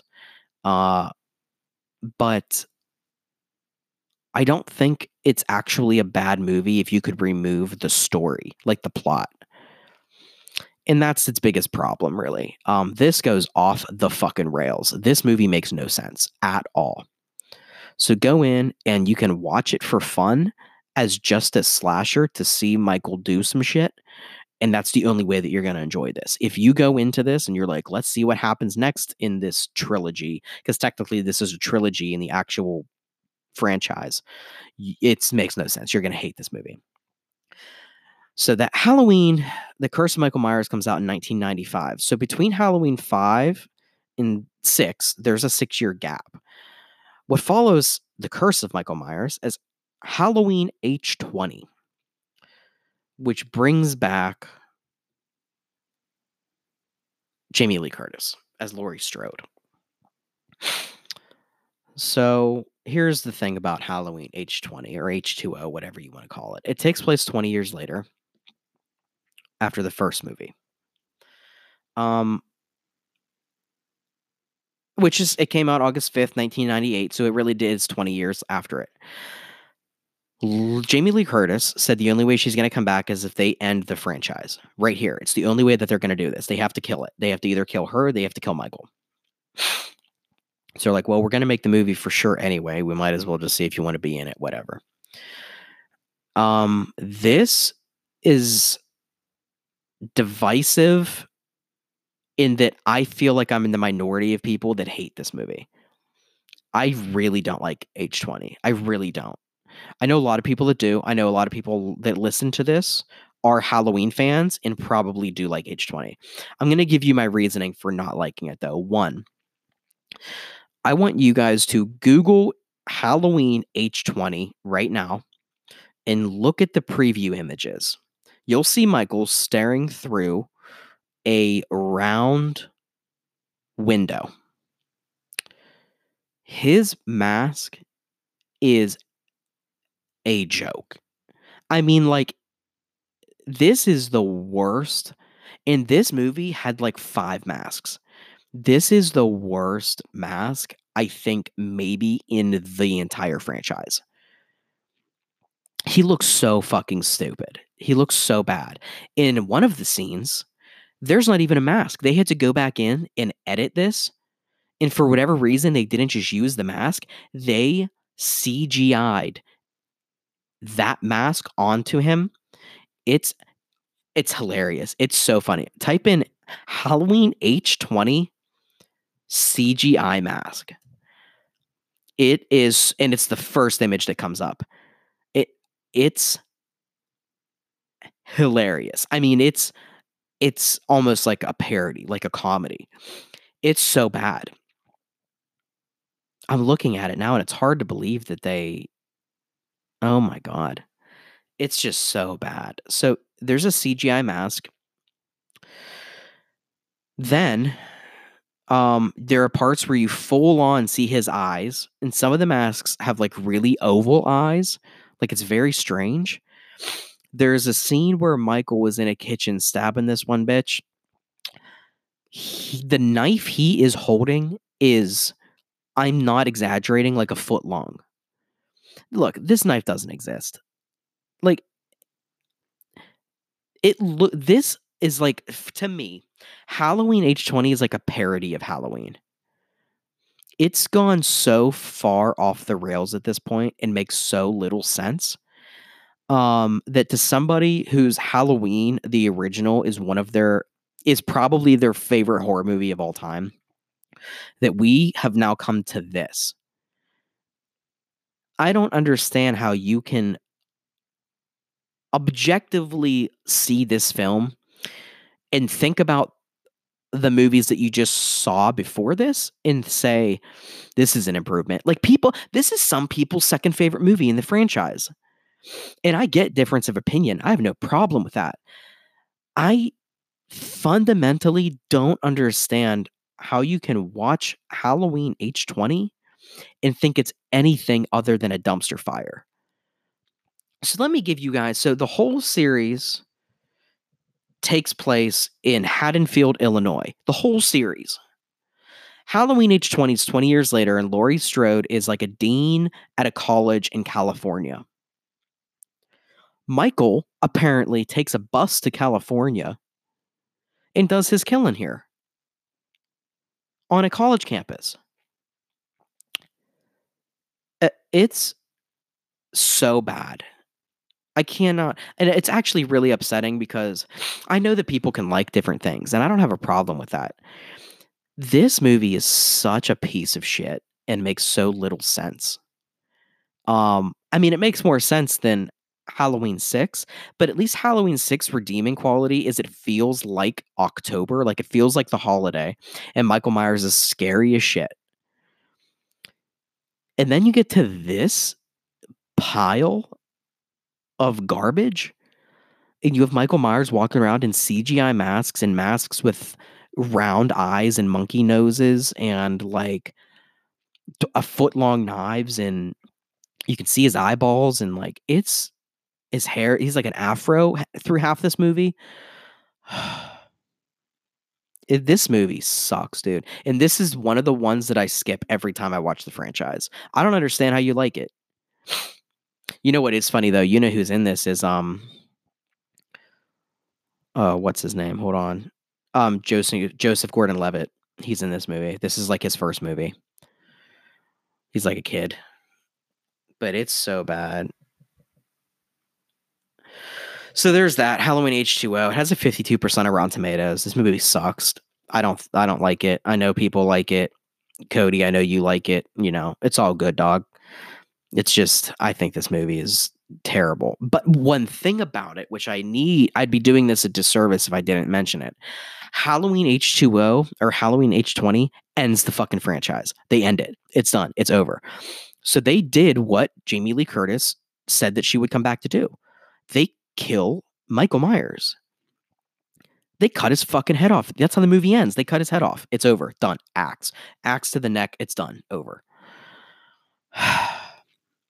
1998, that comes out. 2002, four years later, Halloween Resurrection. Well, this movie has the the nuts to say, you know what? She didn't cut Michael's head off. Michael, get this, switched uniforms with a paramedic. What? They ended the Halloween franchise one movie ago by cutting off Michael Myers' head.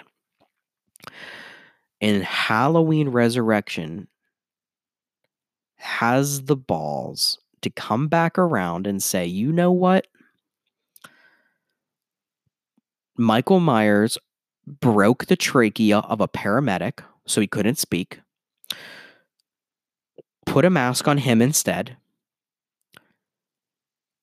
change outfits, and Laurie cuts off the paramedic's head instead of Michael's against a tree by the ambulance down in the field. So Michael Myers escaped as a paramedic. So they just they explained that, and mind you, I'm so impressed that they ended H20 the way they did. I'm like, oh, thank God they finally ended this franchise. Yeah, it's on a note. I wish they didn't, but at least they killed it. Great. They describe Michael Myers and the paramedic, they describe that whole thing in a cutscene, in a flashback that I'm not joking is maybe 10 seconds long. That's how they describe it. So this movie, Halloween Resurrection, is about this shit makes me laugh because this is like one of the worst movies ever made. Um, I like this more than Halloween 5, though, for what it's worth. At least I tried to do something different with this. I mean, it's bad, it's terrible. But Halloween 5 is, they didn't even try to do something new, it's just bad. Halloween Resurrection stars Laurie Strode for about the first eight minutes. And then Tyra Banks and Busta Rhymes. Mostly Busta Rhymes. Um, they're perf- they are doing a live streamed GoPro like situation in the Myers house many years later, and they just have to survive the night. And Busta Rhymes is dressed up as Michael to try to like scare them and shit like that. And the real Michael Myers shows up. So now there's a real Michael Myers who's been, I guess, living under his house in the sewers eating rats for 30 years. And after coming back from California, of course. And a fake Busta Rhymes Michael Myers walking around. Um this the acting is terrible. The acting is so bad in this. Everybody is terrible. I mean, everybody is bad. Busta Busta Rhymes is funny because of you just so don't expect Busta Rhymes to be your main character. So when you're watching a Halloween movie and he is the main character, basically, kind of. There's a girl who's actually the main character, and let me tell you, I don't know her name, and I'm not gonna look it up. It's the brunette. You can watch the movie. She, it, she is the worst actress. Like she's so bad. And you have Busta Rhymes yelling motherfucker at Michael Myers. And Michael's killing these people one by one. And it's really lame. It's not cool. Like there's not maybe one cool kill, I don't think.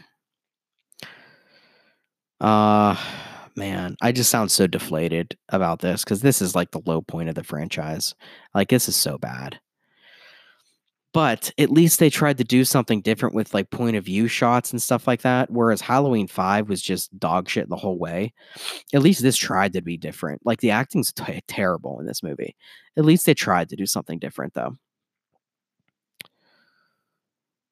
Um I don't really know what else to say about it. I mean, they basically burn Michael Myers or electrocute Michael Myers so what happens is at the very end, this is I, I'm gonna spoil this shit because this is so fucking stupid. Um, and I just recommend you don't even watch this movie, to be honest with you. So Michael Myers in his stupid mask is back. And Busta Rhymes basically electrocutes Michael Myers and the dick. Like that's basically what happens. I don't even know if it's him or if it's the main character, like the main girl. It's one of the two. They electrocute him with like a live wire, like right in the dick, right in the crotch and he just like falls backwards into these wires and i think either burns to death or electrocutes himself. And that's how it ends. Actually that's not how it ends. So that is how it ends like in the main story like the house and stuff. And then at the very end they, he's in the morgue and he wakes up in the morgue and that's it. So so here's the thing. This is the original halloween franchise and that really ends with this movie resurrection what comes after resurrection is let me see how much time I have in this half hour. All right. Is Rob Zombies to Halloween movies.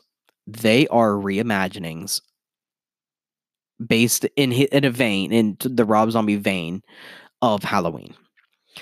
The first Halloween that he does comes out in 2007 and it is interesting in that so people really hate this movie. And I disagree, I think, to a degree. So the thing, the biggest, most glaring problem with Rob Zombie's 2007 Halloween is he gives Michael a backstory. Michael is no longer the land shark that just shows up and does what it does because it can. He was an abused kid in an abusive house. His mother was a stripper. Dad was an asshole, abusive, all that kind of shit, right? Um, they and bullied at school, and it, he gives Michael Myers backstory. I don't want that shit, and that takes away all of the mystique of the character. I appreciate Halloween for its simplicity and it has an aura and mystery about it that most other horror franchises do not have. Rob Zombie kills that and says this is why he is the way he is. And he's allowed to. It's his movie. It's whatever. What they did right was Tyler Mane as Michael Myers is a terrific choice. Terrific choice. Um, so up until this point, Michael Myers was like pretty average. Like Michael Myers was like an average sized dude. Like he was first movie, he was like five seven, five eight, like you know. And then throughout the movie, I mean, it's probably maybe like five ten, you know, five eleven, whatever if you're talking about, right? Like a normal human guy. Tyler Mane becomes Michael Myers in 2007. Tyler Mane is six eight. He's like six eight, two eighty. Now, up until then, you were scared of Michael Myers necessarily because you he was always in the shadows and you're like, oh, this dude's gonna he's wily. You know, Michael's wily. He's gonna pop out and he's gonna get me with a shoestring. Tyler Mane is huge. Now imagine a six eight, almost 300 pound Michael Myers busting through your garage door, your ceiling, your fucking brick walls.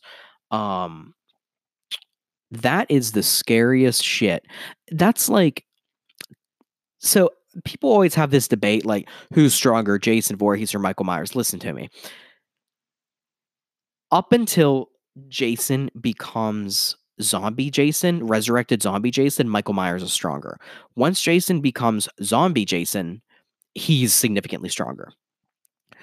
Um, six eight, 300 pound Michael Myers versus Jason, period. Any Jasons. That's different, right? That's a little bit different. Do you know how fucking scary that shit would be? And he's intimidating as fuck in 2007 Rob Zombie's movie. Um, his escape scene from Smith's Grove is terrific. Terrific. It's so good. There's some unnecessary stuff in the director's cut, Rob Zombie's director's cut of it, but the the wide release cinematic one was a great escape scene. Um, kills the shit out of the guards. Danny Trejo's in it. It's awesome. And this, I don't think 2007 Halloween is that bad. The biggest problem is its backstory, which was totally unnecessary. If we just started with Michael Myers escaping prison or escaping from Smith's Grove Sanitarium, if that was the start of the movie, it would have been a significantly better movie. Unfortunately, you can't even fast forward to that part because the entire part of him when he's a child, I mean, it takes up like the first 35 minutes of the movie. You can't skip that much of the film. So I wish the kid part, if it was in there, maybe it was like 10 minutes or not at all, ideally. Um, but I really don't think 2007's Rob Zombie Halloween reimagining, I don't think it's that bad, to be honest with you. The kills are decent. Michael's huge. Um, the set design is cool. I don't have a problem really, you know, with it. There's not a lot of tension at all. And believe me, I'm not saying that it's as good as 1978. I'm not saying that it's John Carpenter. It's just not. It's it's a different movie. But I think that's what's kind of good about it is it's just different. It's a different it's a reimagining of this movie. So I don't dislike it at all. And I give Rob a lot of credit for what he did with it because I think, you know, we haven't always gotten the best Michael Myers, and Tyler Mane was a good fucking choice for that. Um, 2009, he comes out with H2, which is very divisive. People either like it or they do not. There's not a lot of in between. I like it. I've very much fallen to the camp of I think that it is one of the most original and one of the freshest um, takes on a horror remake or reimagining, whatever you want to call it. Um, everything in the hospital. So what I don't like are dream sequences, and unfortunately, a decent part of this movie is a dream sequence. But it's so well done, and Michael is so brutal and ruthless and I just destroying people. And it's so fucking badass to see. It's so cool seeing this big six eight Michael Myers walking around just wrecking shop in this hospital. It's badass. His mask is good.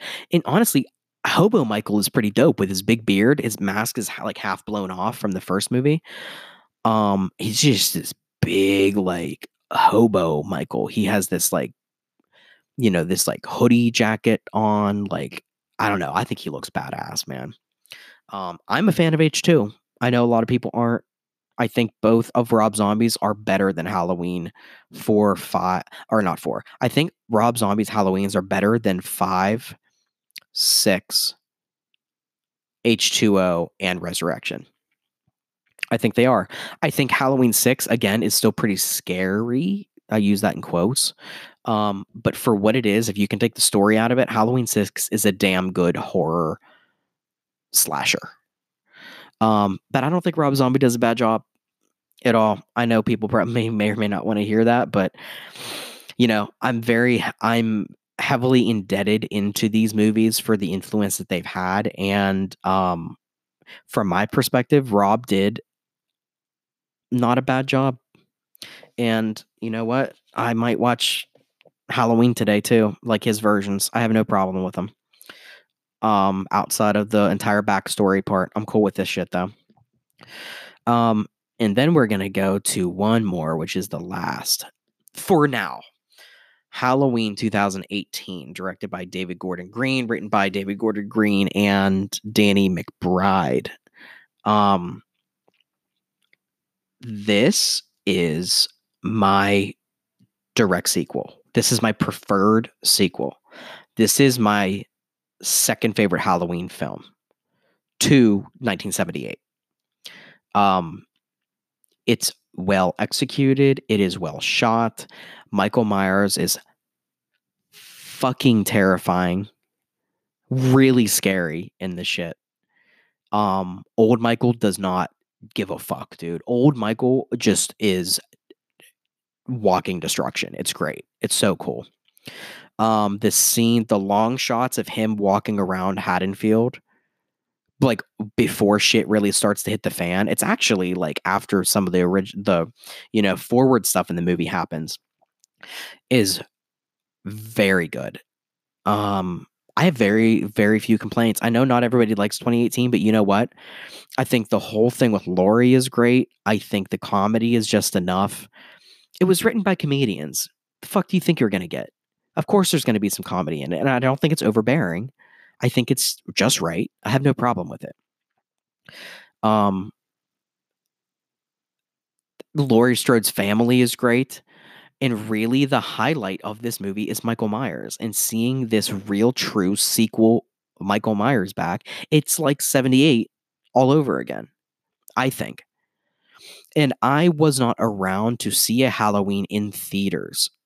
So this was the first one I got to see, 2018. And you're talking about there was a nine year break between Halloween movies H2, Rob Zombie, and this one, 2018 and they're very very different films and this one is the direct sequel to the first one. So halloween 2018 kills all the halloweens that we just talked about. Two three four all the way through resurrection rob zombie whatever because that's a different universe technically. Um so h20 or i'm sorry halloween 2018 is a direct sequel the follow-up to the original and there are already two other movies confirmed with that in Halloween Kills, which comes out next year and is a terrible name, and Halloween Ends.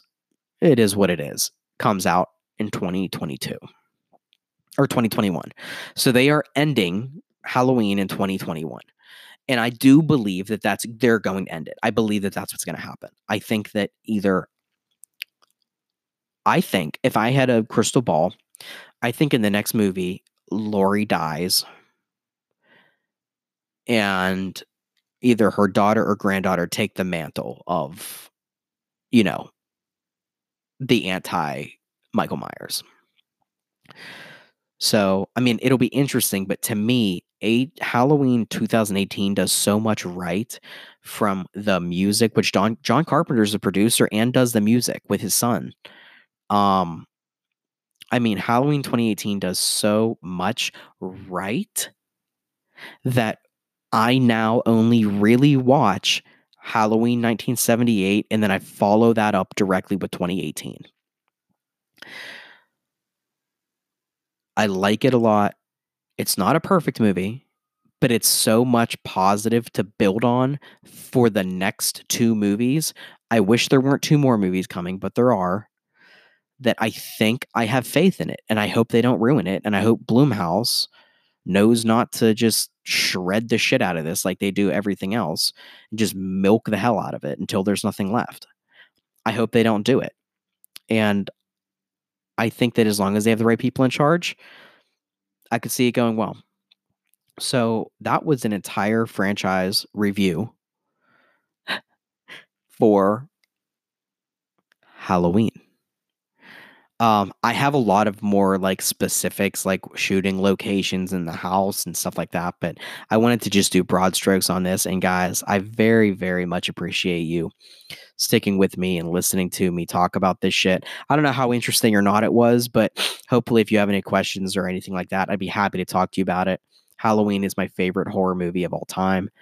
Uh, I'm very passionate about things, all things horror. And if you guys are going out and trick or treating or drinking or whatever you're doing today, Please be safe, safe travels. I love you all. And again, happy Halloween.